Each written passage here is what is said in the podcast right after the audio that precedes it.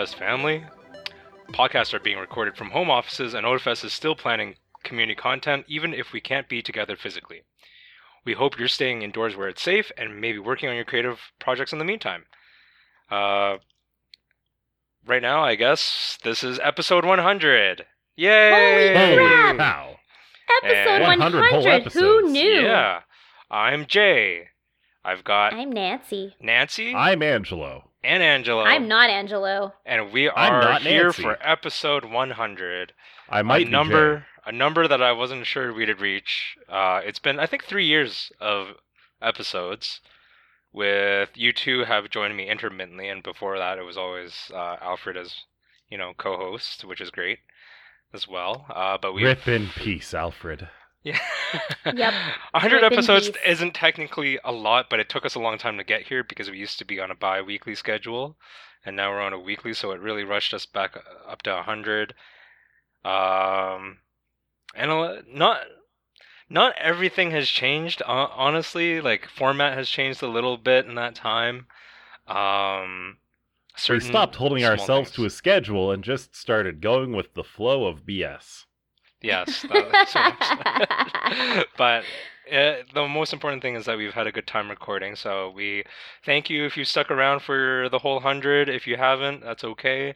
Maybe this is your first episode and you're just starting from 100. That's totally fine, too.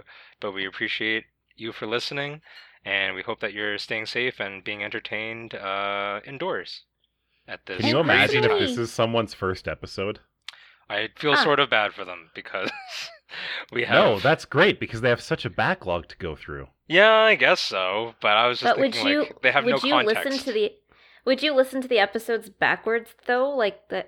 You would never listen to the episodes backwards so much, but again, if this is your first episode, you just might not have a lot of context to work with as to who we are and what we do and what we talk about so much, but that's okay, too. At least you're here. If I were to go back and listen to the old episodes, I would probably listen to the live OdaFest podcasts. The live ones are pretty crazy. The one podcast that was recorded around October 17th, 2018, I think? It's got to be 2018, I think, yeah. Yeah. You know the one I'm talking about. Yes. I guess I don't want to get into this too much. But if I had to... this is not a nostalgia episode. I'm just saying. But if I had to choose a favorite episode in this whole time, it's probably actually the past OdaFest live episode with ProZD. Because it was just really stupid. The stuff that I enjoyed being in the audience of that. That was exceptionally fun for me. I think it was a really good time. But overall, I think that there's content for anyone in any episode. So, hopefully you settle in and find some stuff that you like. Episode 100. I don't want to get too much about it. The only thing I will say is I'm a little bit sad because we are still practicing social distancing and we are being very responsible. So... we don't really get to celebrate. So the best way to celebrate this would be like with 100 chicken wings or something. Oh, that'd be great. Oh my god. Could we eat? Do you guys think we could eat 100 chicken wings between the three of us? Absolutely. Like you could have 10 and then me and Jay could eat the other 45 each. The most I've ever had is 60 in a sitting. 60 is my maximum. 60 is my high score. So we would easily do it because I don't really No. I don't easily get to 60. First of all, and with every year that passes, that number is fleeting and reduced in short amounts. Like, how long ago? For me to get to 45 would be a challenge.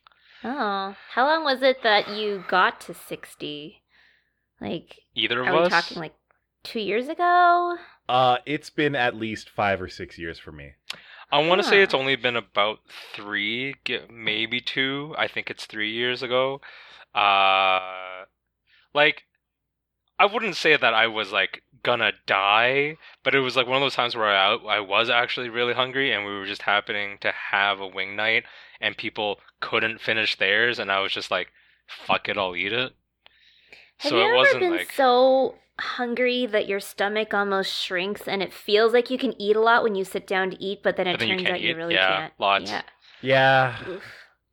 My eyes being bigger than my stomach is the worst feeling.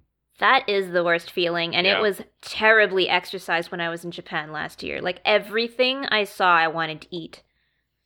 Yeah. I mean, thankfully, I'm a big guy, so my eyes are not usually bigger than my stomach. But that being said, there are definitely times where it's like, I've eaten myself to excess where you want to throw up. And like the way I like to describe it is, when you're hungry, all you want is food. Like, your body wants food, it craves food. It doesn't matter if it's, like, your favorite food or, like, your least favorite. Well, it does matter if it's your least favorite food, but I mean, in a way that it's food that you don't love, but you would still eat, then you would eat it.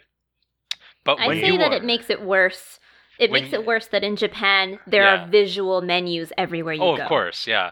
Oh. That isn't something we really do here, but, like, in Japan, it's exacerbated to, like, the nth degree.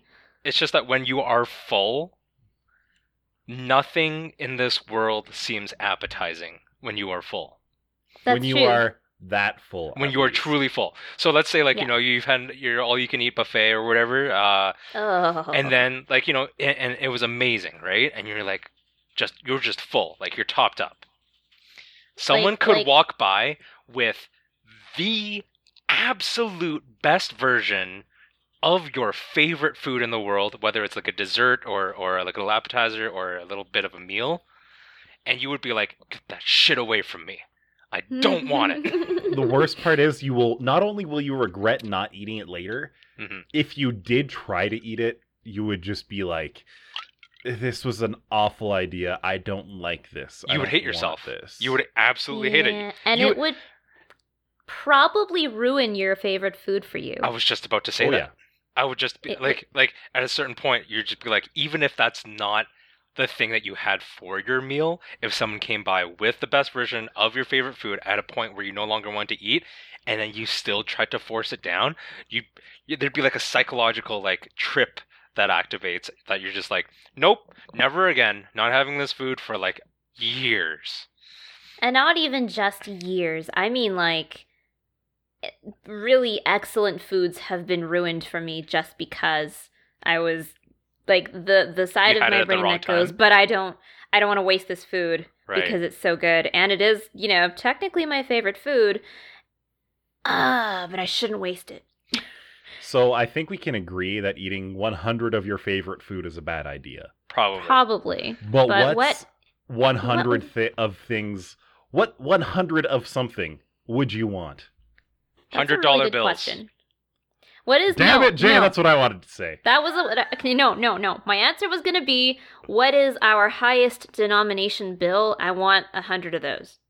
I don't think that $1,000 bills are still in production. Yeah, but they technically did exist at one point in time. We technically have, and so they would be legal tender. 1,000 and 500. And I looked into this recently. I can't remember. I think I was looking up American currency. Excuse me. And American currency.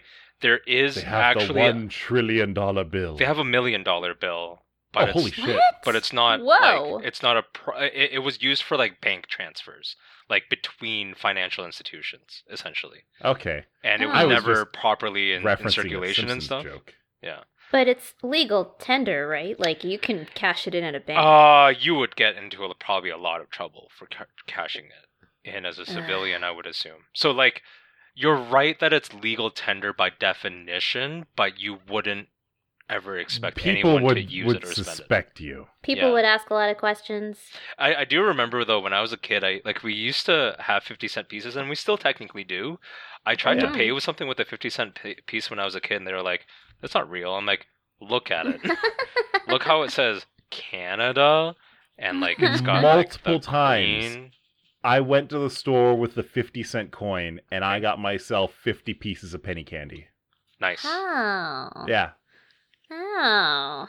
It's interesting. So it depends on who's taking the cash at the time. I would accept 100 pieces of penny candy. Well, that's the thing. If I could have 100 or something, I would take that immediately. If you went to any store today and tried to pay with a $2 bill, most of them would tell you to leave, or they wouldn't take it. Or something. Yeah, most of them would probably not recognize it. I tell them to fucking Wikipedia it on their cell phone. Yeah. Meanwhile, Angelo's in the background setting up a Wikipedia page about this fictional $3 bill. Oh, yeah. Actually, that's the thing that, not for currency, but a $3 bill would be awful, actually. What you need is a $2 $50 bill. $2.50, like four of them make $10. A toonie and a bit. A few years ago at an outdoor concert, I think it took place, I want to say it was in the States, but it might have been in Europe. A guy wanted to go backstage to meet the band that was playing. So he went on the Wikipedia page of the band, edited himself in as a family member. And then, like, when you went up to, like, the bodyguard, you know, or the security guard that was at, like, you know, the back entrance, and it was like, at first he was like, oh, I don't believe you. And he's like, dude, it's on the internet, like, it's on Wikipedia, and I guess the guy's just not very bright and totally let that happen. That's a smooth move.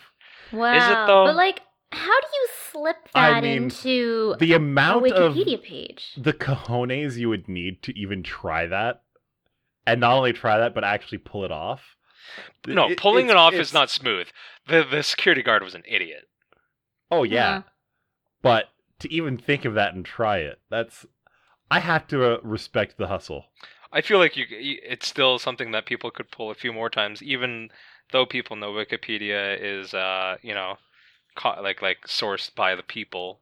I would say that, but it's still probably a trick that's, like, valid. You know what I mean? Like, it's not just someone would throw that trick away. Yeah, I could imagine it working, like, even today. Yeah, but you know what you could use to not have to edit Wikipedia and get the same sort of result?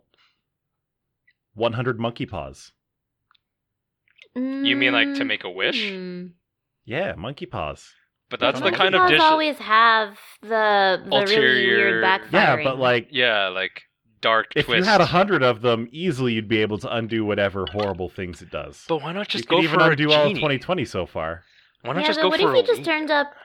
What if you just end up escalating it to, like, the nth degree, like a la Rick and Morty style? Like, it's just bad things gonna happen. I mean, it's only 100 monkey paws. How bad could it get? Well, that's 500 wishes. You get 4 wishes, right? 4 wishes or 5? 5. I don't know how many. I think they have 5 digits. I was remembering the Simpsons episode, forgive me. Where everyone has 4 digits? Except for God. Everybody God has in 5 the Simpsons digits. Verse has... Or Jesus. I can't remember if it was Jesus or God, but one of the holy deities have 5 digits to prove that they are holy. Anyways, that's a lot of wishes to go wrong. I wouldn't want any of them. Especially if you're trying to fix the first wish, it will just end up being 500 wishes of trying to fix the, like, oncoming landslide of bad things. Cascading error of wishes. Would you want to be glorious? Would you want to live 100 additional years added to your natural lifespan? Okay, so natural lifespan, let's say, so what you're saying is I'd be a Numenorian. You'd be Lord of the Rings. I know Lord of the Rings. Oh, okay. But Lord of the Rings, they live to be like 700, 800. Yeah. So not quite. Yeah. Not quite. You'd still be young by elven standards. Yeah, but yeah, like, let's say, for definition's sake, let's say your natural lifespan is whatever the Canadian national average is for your gender, is your, and then add 100. So okay, I would do that if I aged at the new rate. What do you mean? Oh, that's a good point. But if I aged at the current rate, fuck that noise. No, you age at the current rate. You don't get to choose. Yeah, no. I don't really want to look like a mummy. Like, the last 100 years of the life will be like the most frail ass garbage life that you can imagine. Yeah, if you can even move. Okay, so we're looking at somewhere around 80-ish years. Because, yeah, we're not saying you're immortal. That's not what we're going for, and we're not going to give you sort of... You're just a normal-ass person who somehow lives to 180. Yeah, I mean, you could say that you're, like, at least fairly healthy, but we're talking about being fairly healthy for a 150-year-old person. I mean, a 100-year-old who's fairly healthy barely moves around on their own. It depends. It really depends on who they are. It's pretty crazy. Like, some... I mean... some people who are 70 don't look nearly as good as some people who are in their mid-80s. It's just my grandfather, he looked like he was in his 50s up until his 70s. Yeah, there you go.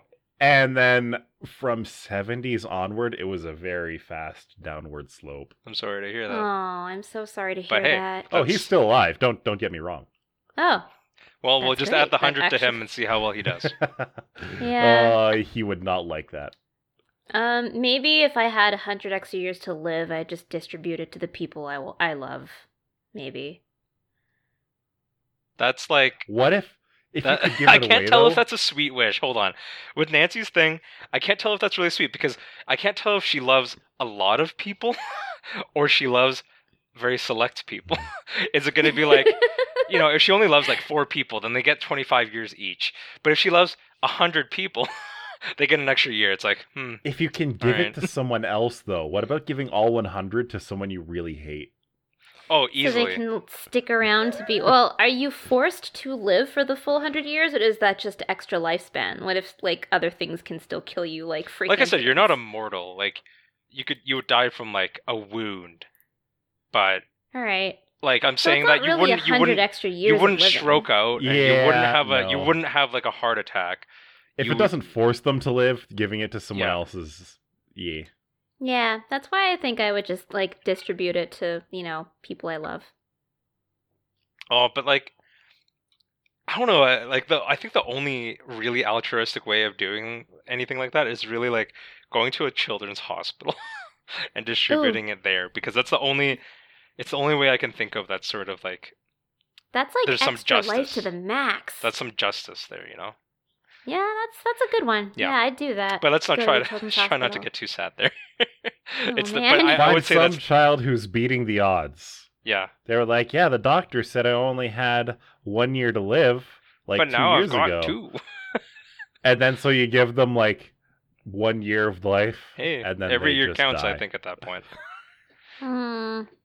What is? On the 100. Here's the problem. If it's not forcing them to live, giving it to someone who's sick doesn't increase their chances.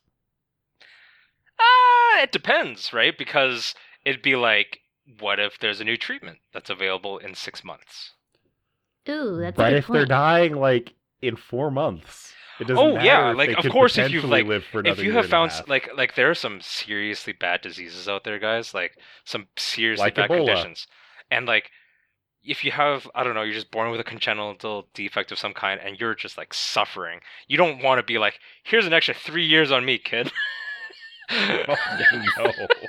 Yeah. Oh, no. Ooh, that's like, a that's good real bad. Turn. So you have to be judicial, but you also have to be kind. And kindness might mean that they only have so much time, and some other kindness might mean you can have a little bit more. And that would be nice. So, speaking of choosing who gets to live and die, imagine how much anime they could watch. Are you telling? Yeah, actually, they could watch something that's over 100 episodes long. What? Okay, so I confess that I have never really watched a lot of series that are that long. I don't think, like, barring Legends of Galactic Heroes, which I've only just started dipping into. Like, I don't think I've actually watched that many. I actually had to Google to find some anime that I have watched that are over 100 episodes. Right. What are some? And all of them, ones? I know that I haven't watched every episode. How but you know what? No, but we could also say, you could also just say like, these are good series that are long series. Like for example. A lot of these series were things that I started watching on TV and the whole thing never got localized. Oh. I guess does Sailor Moon count? Sailor Moon's got multiple seasons. Yeah, Sailor Moon. Sure. If you go with the original Sailor Moon localized for North America in the 1990s, it was 200 episodes. Oh. Really? They localized that many into a bad cut and slice? They didn't localize that many. And I localized that many, but that's how many episodes there were. I don't care who criticizes. I've said it before. One Piece is still a pretty good show. It's at 929 episodes. So, okay, Can you tell me what's so compelling about it that you keep watching it? Like, okay, so of the shonen shows that are out there, right? Like, you've got, like, Naruto, you've got Bleach, you have Dragon Ball, what else you got? Doesn't really matter, does it? I guess like that is the idea of those, right? Sure. I've never watched Bleach, but I have seen a fair amount of Naruto. Bleach was almost 300 episodes. Yeah, and I never watched Shippuden, but either way, like I watched a fair amount of Naruto before I stopped, and then I watched a fair amount of Dragon Ball and Dragon Ball Z. Dragon Ball Z was 291 episodes. Yeah, but the difference in One Piece is the writing. They care to build their characters. So, for example, while we sort of know where like Goku comes from, for example. Are you suggesting that Goku just yelling for 20 minutes every episode isn't character development? No. Like the only characters that you know where they come from sort of in Dragon Ball, I find, is characters who are children who are born or like again, they start off young and then you see them grow. Like Gohan, for example, has good character development, but it's only because we see him grow. Piccolo helps Gohan grow, but Piccolo was also an old character in the original Dragon Ball, so again, it's natural to see that growth. In One Piece, even though... The Piccolo that you see in Dragon Ball Z is a different Piccolo than King Piccolo in Dragon Ball, though. Technically, yes, but they are also the same character. Yes. Okay. So back to your point. In One Piece, you will know the backstories of your protags, so the main Straw Hat crew.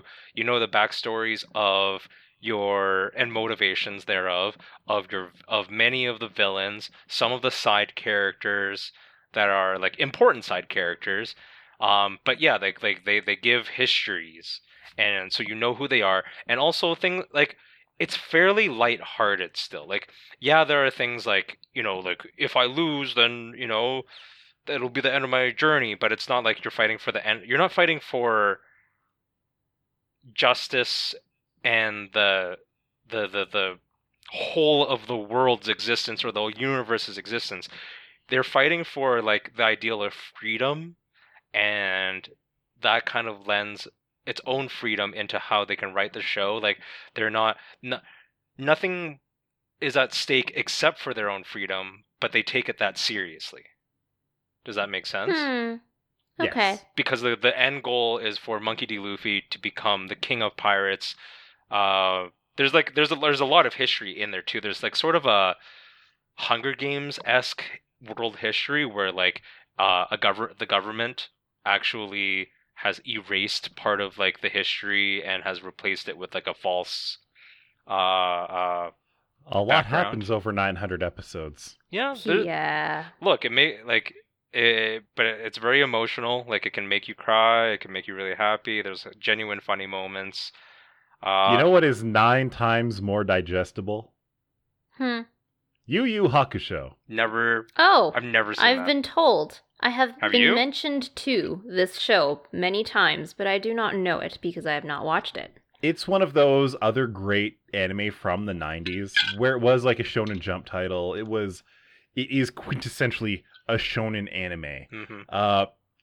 And it follows this group of mostly 4, maybe 5 if you consider one, characters who are basically...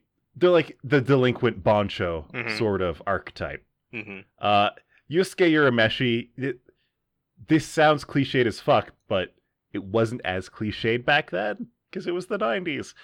He's an asshole, but he saves a kid from getting hit by a car. Right. So like the spirit world is like, hey, do you want a second crack at things? I am going to go... And so now he gets back into, like, the world. He's got some spirit powers, and he does ghost hunting. Sorry. And eventually goes into a tournament arc. Right. A tournament arc? Of course, because how can you have an anime, especially a shonen anime, without a tournament arc? Huh. I mean, that's a point. Technically speaking, the tournament arc is also isekai. Huh. You know what else is a really great 90s isekai? No. Don't do this. Inuyasha. I forgot Inuyasha. I was about to say, so I'm looking through like Inuyasha is a quick list. Absolutely an isekai. Yeah. Well, Inuyasha was pretty iconic for that era of anime. Like it got great. So many people into anime. It was the gateway drug. Yeah. I'm reading through like a bunch of animes that have like well over 100 episodes in their series.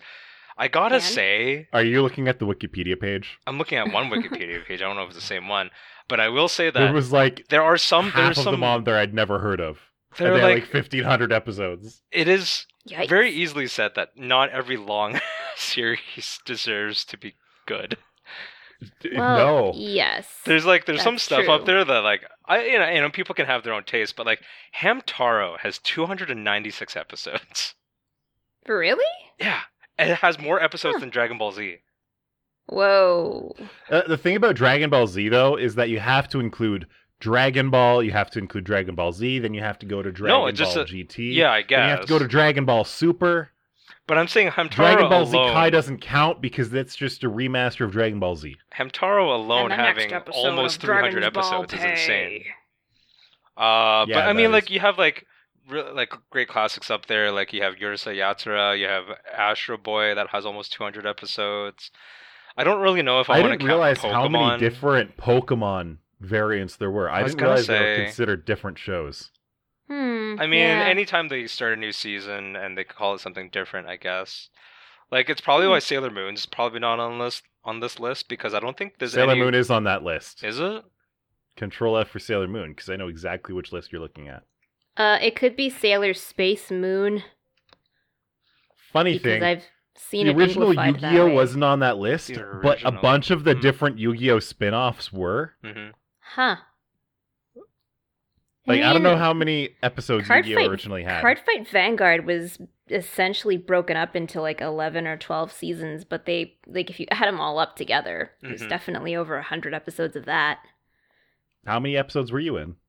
Lots. Nice. Maybe like 50. Damn. Yeah, I was a long-running character. Like, I was in 2 major story arcs. Okay. But I was the bestie, so I wasn't in everything, and I never got the full focus. You're Taya. Fun. I have never watched a single episode of Cardfight Vanguard. Don't worry about it. I remember you telling me which character it was, and I looked her up and I was like, oh, that's a cute character. I could see Nancy doing that. Nancy, I have a hypothetical for you. Would you rather be part of a series that, and like, let's say this one, like, just pays your paychecks kind of thing, right? But you only have a choice of one or the other. You can either do a series that has 500 episodes, and you're going to be in each one of them. We're not going to say what character it is. We're not going to say it's the main character or a side character, but you're going to be in each one of these 500 episodes, and you're going to be credited as such. Or you have to be in 500 different productions over the course of your next 10 years. With no idea what parts I'd play? Yeah, no idea what part you play and how long that show would be going on for. It's just that you have 500 separate parts. That sounds like more stable employment. Yeah, so I would say 500 separate productions / projects, just because definitely more stable income. And also, I suspect I wouldn't be locked into a single typecast role. I tend to get, like, cuter characters because I have a higher voice. Right. But... yeah, I'd say 500 productions, but also because as an actor, that would probably give me a lot of room to grow in different directions. Like, you could get, like, the kooky-ass crazy character. Right. You could get... I could finally be cast as the bad guy. I could be a protag, whether it's, like, top-tier protag or one of the second or tertiaries. Right. Whatever. I could also just spend all 500 productions being a fucking side character or an NPC or like whatever. Mm-hmm. But like, I was thinking when Jay said you could be in 500 episodes of one thing, but you're the same character. It's like, oh God, what happens if you get the position of the cute thing, like the animal mascot? You're the Pikachu. Yeah, that could happen. Like, imagine would you want who voices Pikachu? Yeah, probably made bank. They've probably bought like. Multiple houses. Now I have to look up the voice actor for. And Pikachu. That's great, very good for them. At what point do they want to do more with their life? Well, that's kind of why I chose the 500 productions, because that would be a lot of growth in different directions. Uh-huh. And like, and Jay never mentioned the length of each production. Every production could be something short. It could be like an audio play. Yeah. It could be a single video game. Yeah, for sure. Or if it was 512 like episode series, that's over 5,000. Yeah, 500 times 500 episodes. That'd be a lot. Would you want to be Oh, Pikachu's voice actor is also Tony Chopper's from One Piece. Okay. Hmm. Oh. He's the little reindeer doctor guy. Sure is. I like that character a lot too. Anyway. But yeah, like to be But I also wouldn't object to being a kid character. The forever mascot. Yeah. Yeah. I don't know if I would object to that either, because it's nice to be known for like that kind of iconic. If it was all you were doing, it would get old fast. But doing it for a little bit would be like, yeah, this is great. Mm-hmm. Yeah. Yeah, Pika, bitch. Totally depends on how fast the production studio gets the 500 episodes out, too. Pika, bitch, give me my $5,000. Give me my 500 monkey paws. Yeah. Pika out. Getting paid in monkey paws does not sound like a good idea. Just based on every cautionary tale about monkey paws I've ever seen, and this sounds like a terrible idea. Speaking of like terrible ideas, what is something that you've invested over 100 hours in, or like a significant amount of time that you would assume that over 100 hours is pretty easy, that you don't feel like you got a good return on? Idling in Team Fortress 2 servers for a hat. What? Huh? Do you not remember when TF2, when hats came out? Yes. Yeah? And freaking item drops to begin with? Yeah. And so what happened was people would create specific maps that you just sat in doing nothing for hours at a time. And idle that servers. Was it. Just yeah, it was the dumbest thing ever. Yes. I never got a hat. Not from doing that shit. I went into trade servers because I used to want to trade. I finally sold my TF2 inventory. Oh wow! Oh nice! I got like $140 out of it, which was nice. God damn! Ooh. Like that's not a lot because I know that inventories can go for a lot more. It doesn't matter. I was never hardcore into trading. It was actually something that I found fun because I wanted to make like a good aesthetic for my characters in TF2. But I just realized that I just don't care to play it anymore. Like I don't want to trade. I don't want to play Prop Hunt. I don't want to play the normal game. I don't even know if the normal game exists anymore. I haven't had it installed. Yeah. For years now. I've had it installed, but because I used to think that I might want to go back and trade, or I would have to have it installed so I could trade off all my stuff, I ended up not having to do that, and I just made like a bulk trade, and I into keys, and then I got keys turned into money because I sold them on the marketplace, and now I got money, and I bought a couple of games on sale. That's kind of nice of being lots of money in your Steam wallet. It's kind of nice, you know. Yeah. But I did play a lot of hours of TF2, so it's kind of nice that it transferred, actually. I think the very first time I played Final Fantasy X, I did put in, like, 100 hours. The very first time I played it on the actual PS2, without a strat guide for the bulk of it, and then later turning to a strat guide when I couldn't figure out how to do the rest of it. That was 100 hours. Easy. But I wouldn't say that wasn't really worth it, because to this day, it is still one of my favorite stories told in JRPG format. Mm-hmm. I put over 800 hours into Tales of Symphonia, and I don't regret a second of it. Holy cow. So how? Well, the first time was playing with my friend. The second time was still playing with a friend because I didn't have the game yet. The third time was playing it myself. The fourth time was playing with a friend again, but we wanted to 100% the game. And then I wanted 100% the game on my own. And then I did that one or two more times. And then I needed to have Dio play the game. So I got it on the PS3. And so we played it together. And yeah, it's just, I love that game. Damn. So like, I could go start playing it tomorrow and I'd be like, yeah, this is great. Just to put it in perspective, I just looked it up on my Steam account. I put 1,279 hours into Team Fortress 2. Did you start playing the game at launch? Yeah, I got the orange box. Ooh. At that point in time, when Team Fortress 2 launched, Steam didn't track playtime. Yeah, I know that too. Wow. So I'm actually like 2 or 3 years old by the time I'm actually sure. I'm actually fairly sure that I actually have closer to about 3,000 hours in that game. I know this actually because I remember a long time ago checking playtime stats for Steam on like a third-party website, and they had tracked that for me. But anyways, just using that number, like the 1279 number, which is like, you know, you want to say how accurate it is because I think I'm actually closer to 3,000 or whatever. I just did a quick calculation from 1279, and I made $140 off of it, which means I made 11 cents per hour playing that game. Oh, solid investment. My God. That's a decent wage in some third world countries. It's true. Right? I could provide for my three oxen and my big family. Your three oxen? Yeah. Absolutely. I love that you used the proper plural form of oxen, by the way. Yeah, it's the only way to be.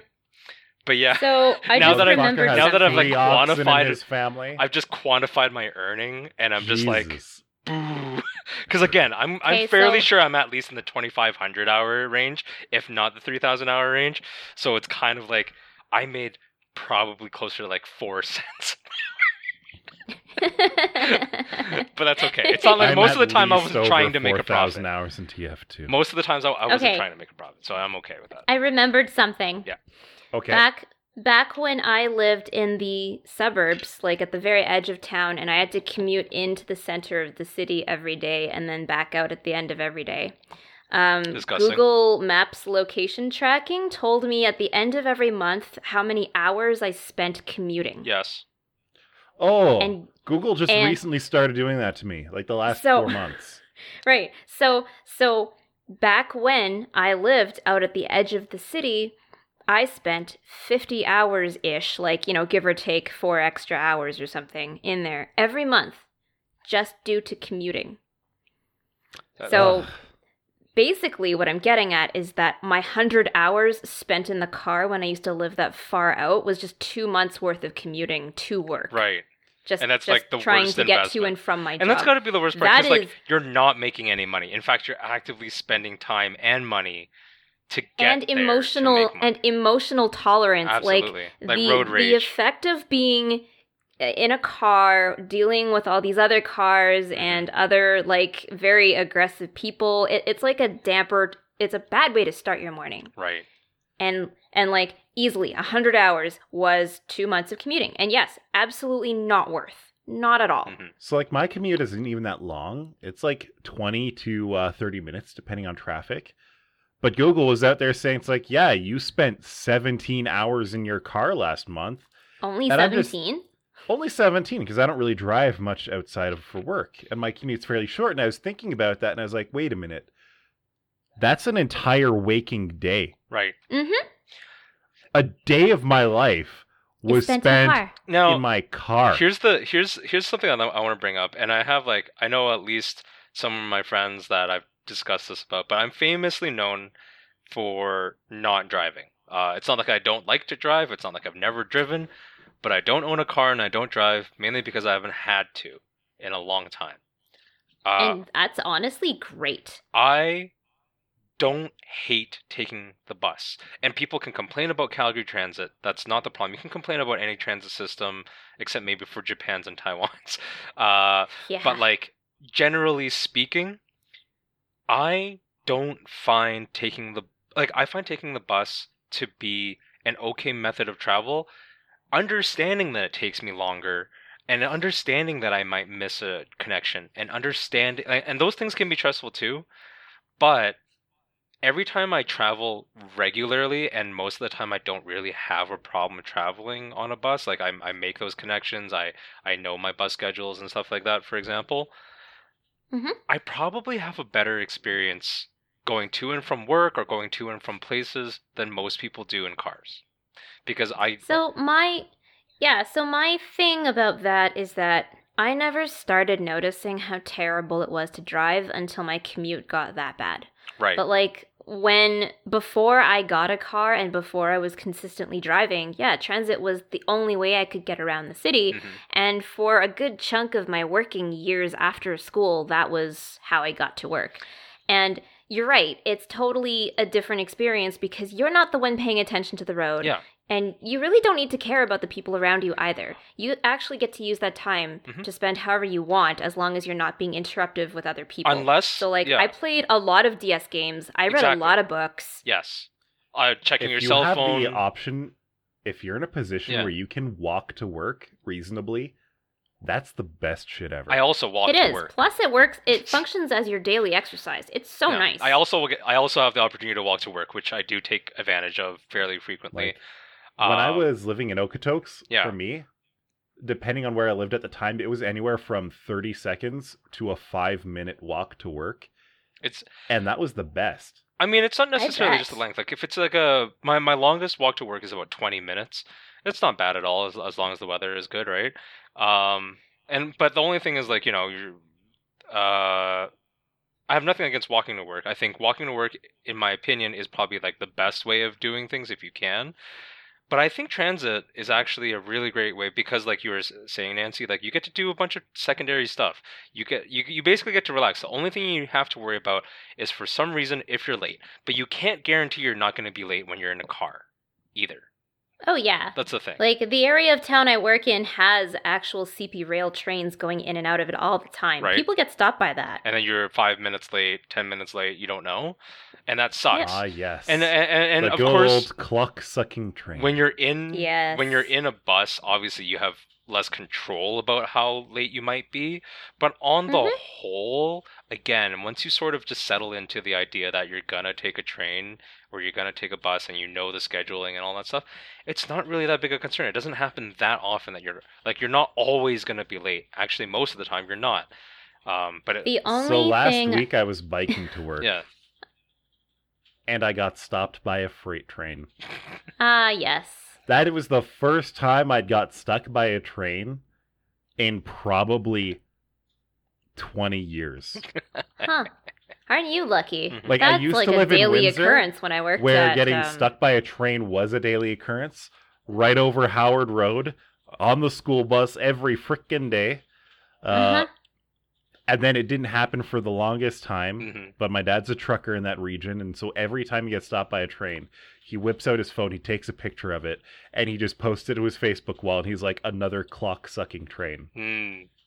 And this was the first time that it happened to me, and I was on a bike.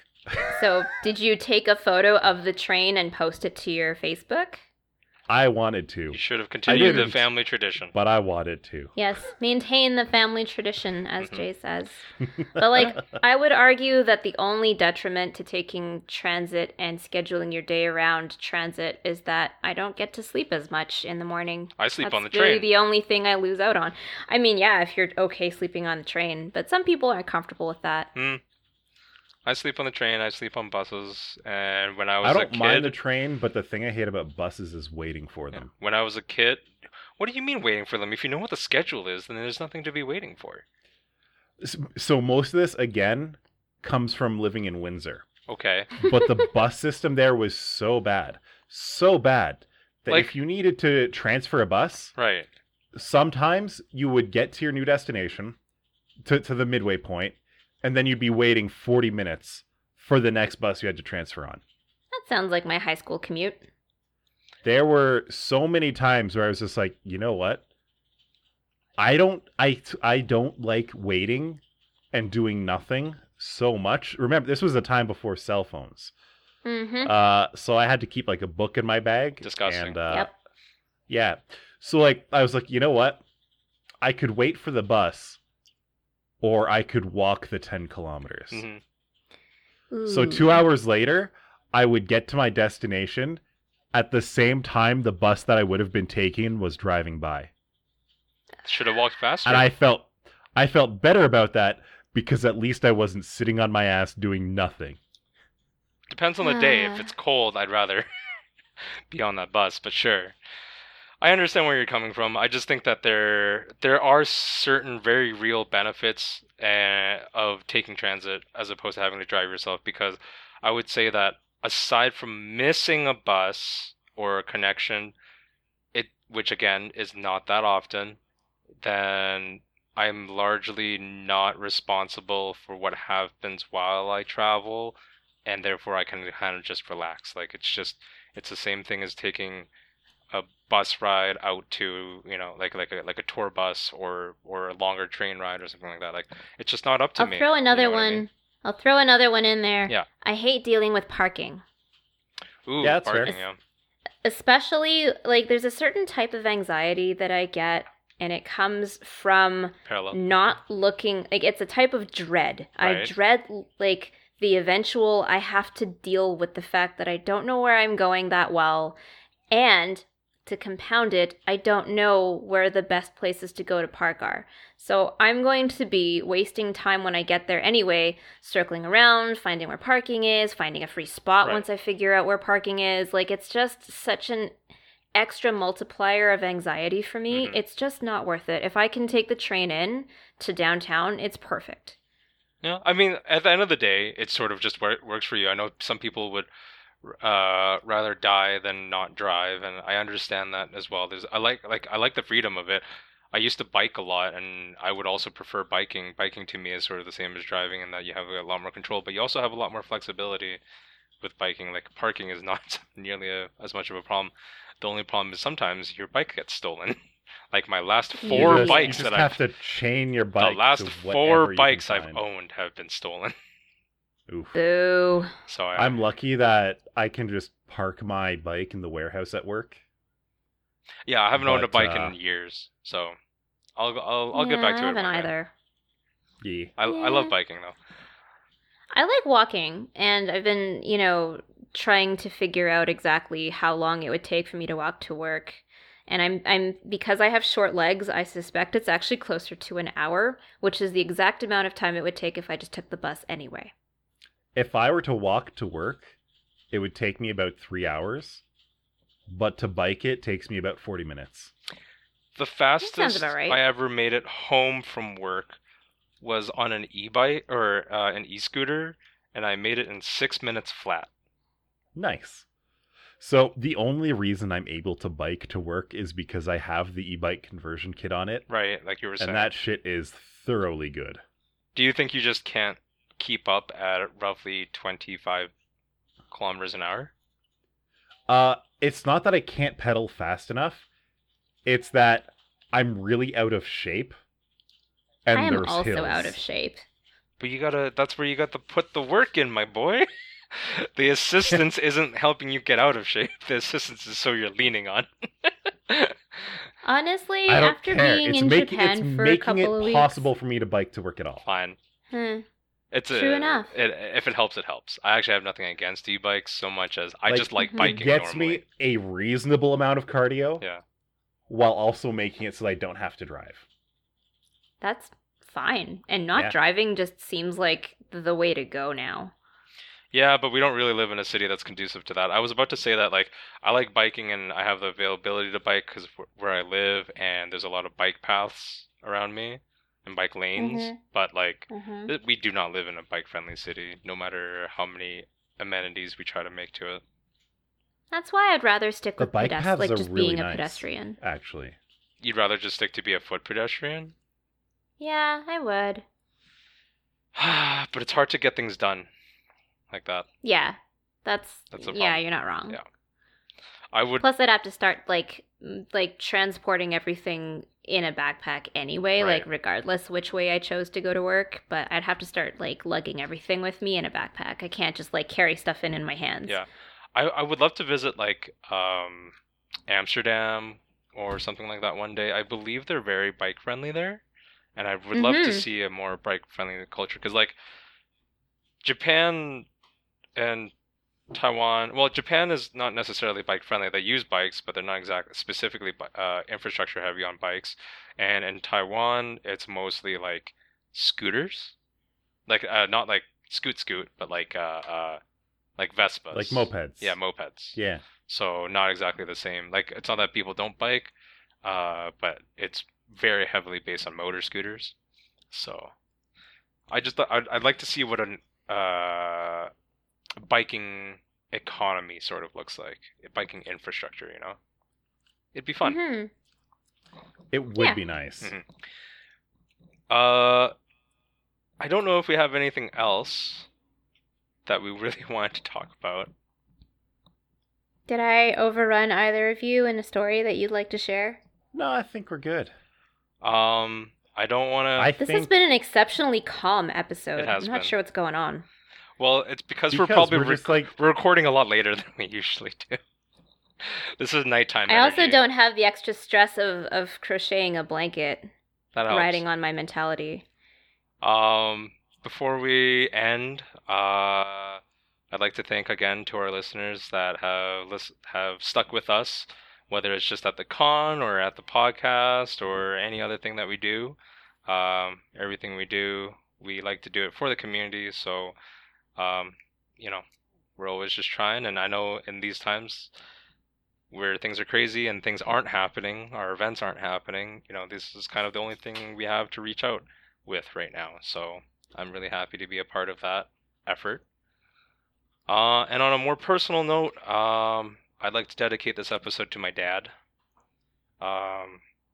Things have been a little bit tough in 2020 for me, personally speaking, and he is not doing so well, and we expect him to be moving on soon, but that's okay. It's been a long time coming. But like all things, we survive our families, and we survive by our friends, so this one's for you, Dad. Thanks for listening, guys. This is Angelo signing out. Good night from Nancy. See ya. Till the next one. And there will be a next one.